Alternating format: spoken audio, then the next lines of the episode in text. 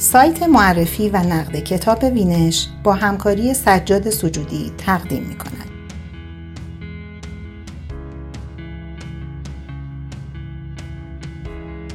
نوروز 1401 مبارک.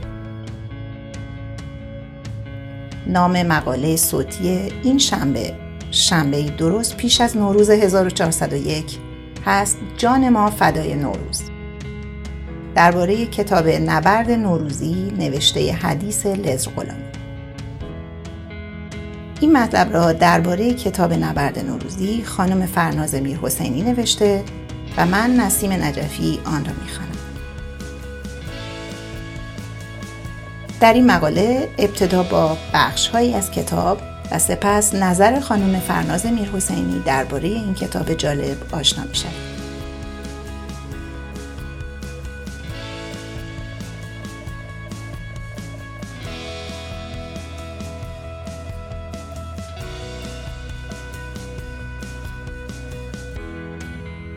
ممکن است عید نوروز از راه برسد و بچه ای عیدی نگیرد. یا لحظه سال تحویل فرا برسد و سفره هفت چیده نشده باشد. این آرزوی قدیمی شبه های جشن خراب کن است. آنها بعد از سالهای سال موفق شدند جشن نوروز را به خطر بیاندازند. اما تا وقتی مانی و شبه های جشن دور کن هستند هیچ وقت هیچ جشنی به خطر نمیافتند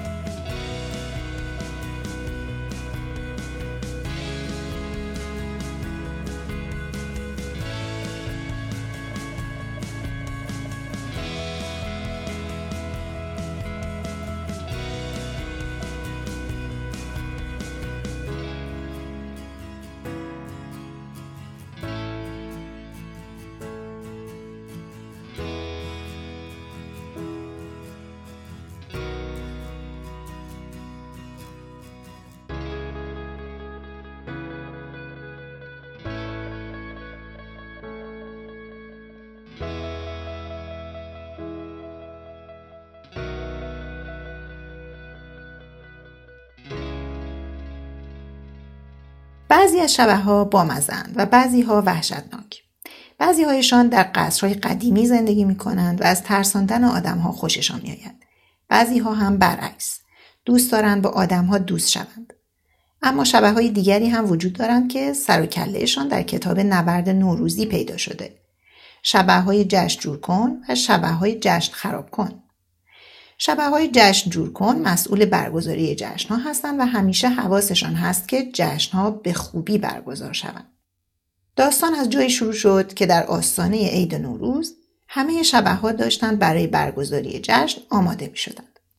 شبه ساعت چکن که مسئول اعلام ساعت بود ساعت را اعلام کرد و گفت فقط چهار روز تا عید نوروز وقت داریم اما یکی از شبه ها گفت تو که دیروز گفتی چهار روز وقت داریم و آن وقت بود که بوی فاجعه به مشام همه شبه ها رسید. ساعت شب و روز که رسیدن بهار را نشان می‌داد از کار افتاده بود. همین موقع شبه خبرنگار از را رسید و خبرهایی آورد که یکی از دیگری بدتر بودند. تخم مرغها نمی‌خواستند رنگ شوند، سبزه ها نمی‌خواستند رشد کنند، سیب ها گندیده بودند، سکه ها ناپدید شده بودند و عید نوروز در خطر بود. جشن خراب کنها کار خودشان را کرده بودند. ناگهان بوی بدی در تالار پیچید. شبه های جشن خراب کن داشتن به تالار نفوذ می‌کردن. شبه جشن جور کن بزرگ حسابی ترسیده بود و قافلگیر شده بود. فکر اینکه عید شود و بچه عیدی نگیرد و همه جا بوی تمیزی ندهد ته دلش را خالی کرده بود. تلفن را برداشت و به مانی کوچیکه زنگ زد. مانی کوچیکه که دید شبه جشن جور کن بزرگ حسابی هول کرده به تالار رفت تا او را ببیند. شبه جشن جور کنه بزرگ دستور داد همه شبه ها جمع شوند. سالهای سال بود چنین اتفاقی نیفتاده بود. در واقع کسی اصلا یادش نمی آمد. جشن نوروز آخرین بار کی در خطر بوده. همه بجز شبه خیلی خیلی پیر.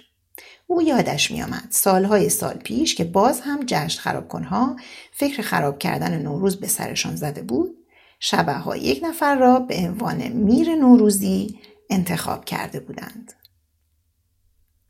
حالا هم چاره کار در این بود که کسی به ملاقات امون نوروز برود و در جام جهان نما که از جمشید شاه به امون نوروز رسیده بود نگاه کند. با نگاه کردن به جام جهان نما آن فرد میر نوروزی می‌شد و می توانست حکمی بدهد که همه مشکلات را حل کند. چه کسی بهتر از مانی که میر نوروزی شود؟ او برای پیروزی شبه های جشن جور کن حاضر بود هر کاری بکند. اما با وجود آن همه شبه جشن خراب کن و راه دور امون نوروز چطور می‌شد پیش او رفت؟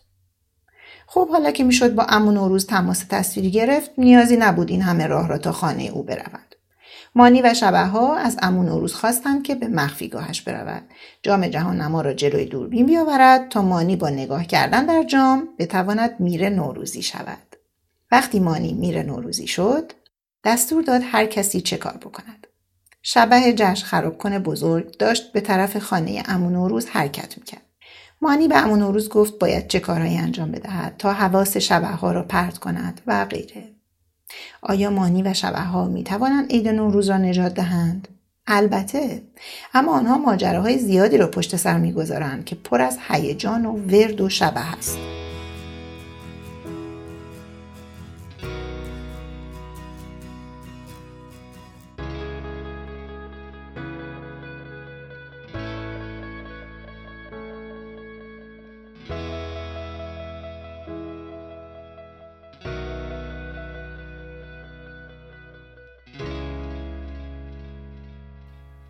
حدیث لزغلامی نویسنده نبرد نوروزی در سالهای اخیر سعی کرده در فرم و صورت شعر و داستان کودک و نوجوان نوآفرینی کند. از جمله کارهای او می‌توان به سرودن ترانه های متفاوت برای خردسالان و خلق فضاهای فانتزی در داستانهای کودک و نوجوان اشاره کرد. در کتاب نبرد نوروزی نیز او در خلق داستانی فانتزی با حال هوای ایرانی موفق بوده و توانسته دنیایی را خلق کند که در آن شبههایی با ویژگی های منحصر به فرد یا مشغول آماده کردن بسات جشن هستند یا مشغول برهم زدن آن. نویسنده نبرد نوروزی نگاهی بسیار نو و به دور از کلیشه به مراسم نوروز داشته و این نوآوری ها مخاطب کودک را با نبرد نوروزی همراه می کند. اشاره به تکنولوژی های نوین مثل تماس تصویری یا چت کردن امون نوروز و نن سرما باعث می شود کودکان ضمن بازیابی پیوندهای خود با عید نوروز آن را از منظری جدید نگاه کنند و این زاویه دید جدید قطعا مراسم نوروز را در ذهن آنان ماندگارتر می کند. به همین دلیل خواندن این کتاب برای کودکان ایرانی که در خارج از ایران زندگی می کنند می تواند بسیار مفید باشد و به خوبی آنها را با مراسم عید نوروز آشنا کند. یکی از نقاط قوت کتاب نبرد نوروزی شخصیت پردازی شبه هاست. شبه ها سیاه و سفید نیستند. بعضی از شبه های جشن خراب کن در انتهای داستان با شنیدن حرف های شبه های جشن جور کن از کارهایشان پشیمان می شوند و به گروه آنها می پیوندند. به علاوه دستبندی شبه ها هم خلاقانه است. از شبه های آیتی گرفته تا شبه های منتکشی را می توانید در بین شبه ها پیدا کنید. نبرد نوروزی در کنار آشنا کردن کودکان با عید نوروز و مراسم مرتبط با آن به مفهوم دوستی و صلح نیز پرداخته. شبه دستیار و شبه رئیس دفتر به دلیل اختلافاتی که از سالها قبل با هم دارند از هم کینه به دل گرفتند و در دنیای شبه های جشن جور کن هیچ چیزی مخربتر از کینه نیست.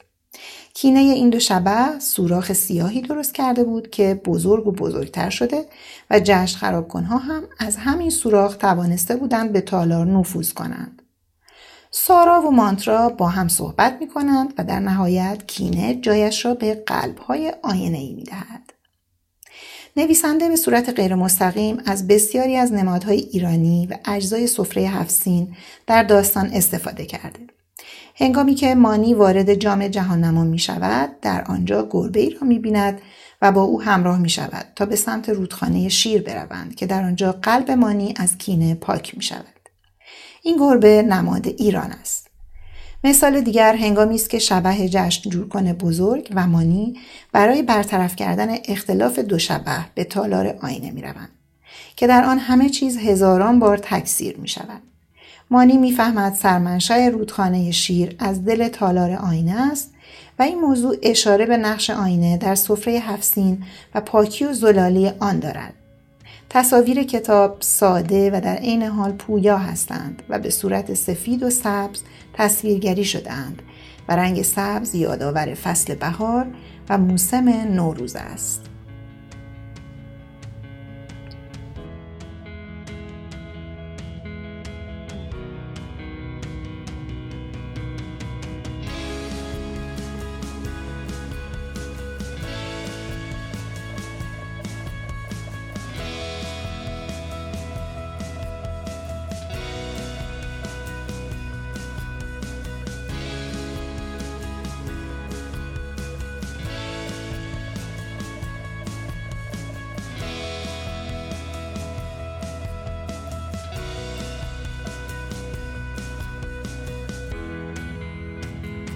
جان ما فدای نوروز.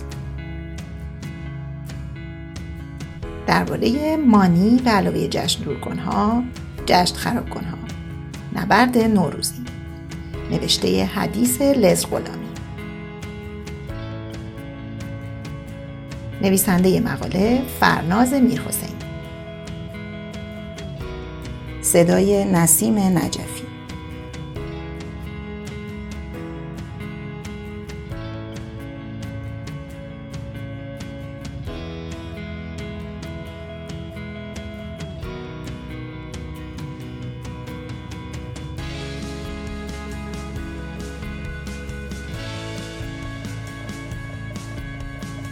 این مقاله و دهها نوشته و مطلب دیگر را درباره کتابهای کلاسیک و جدیدتر می توانید در سایت معرفی و نقد کتاب وینش بخوانید.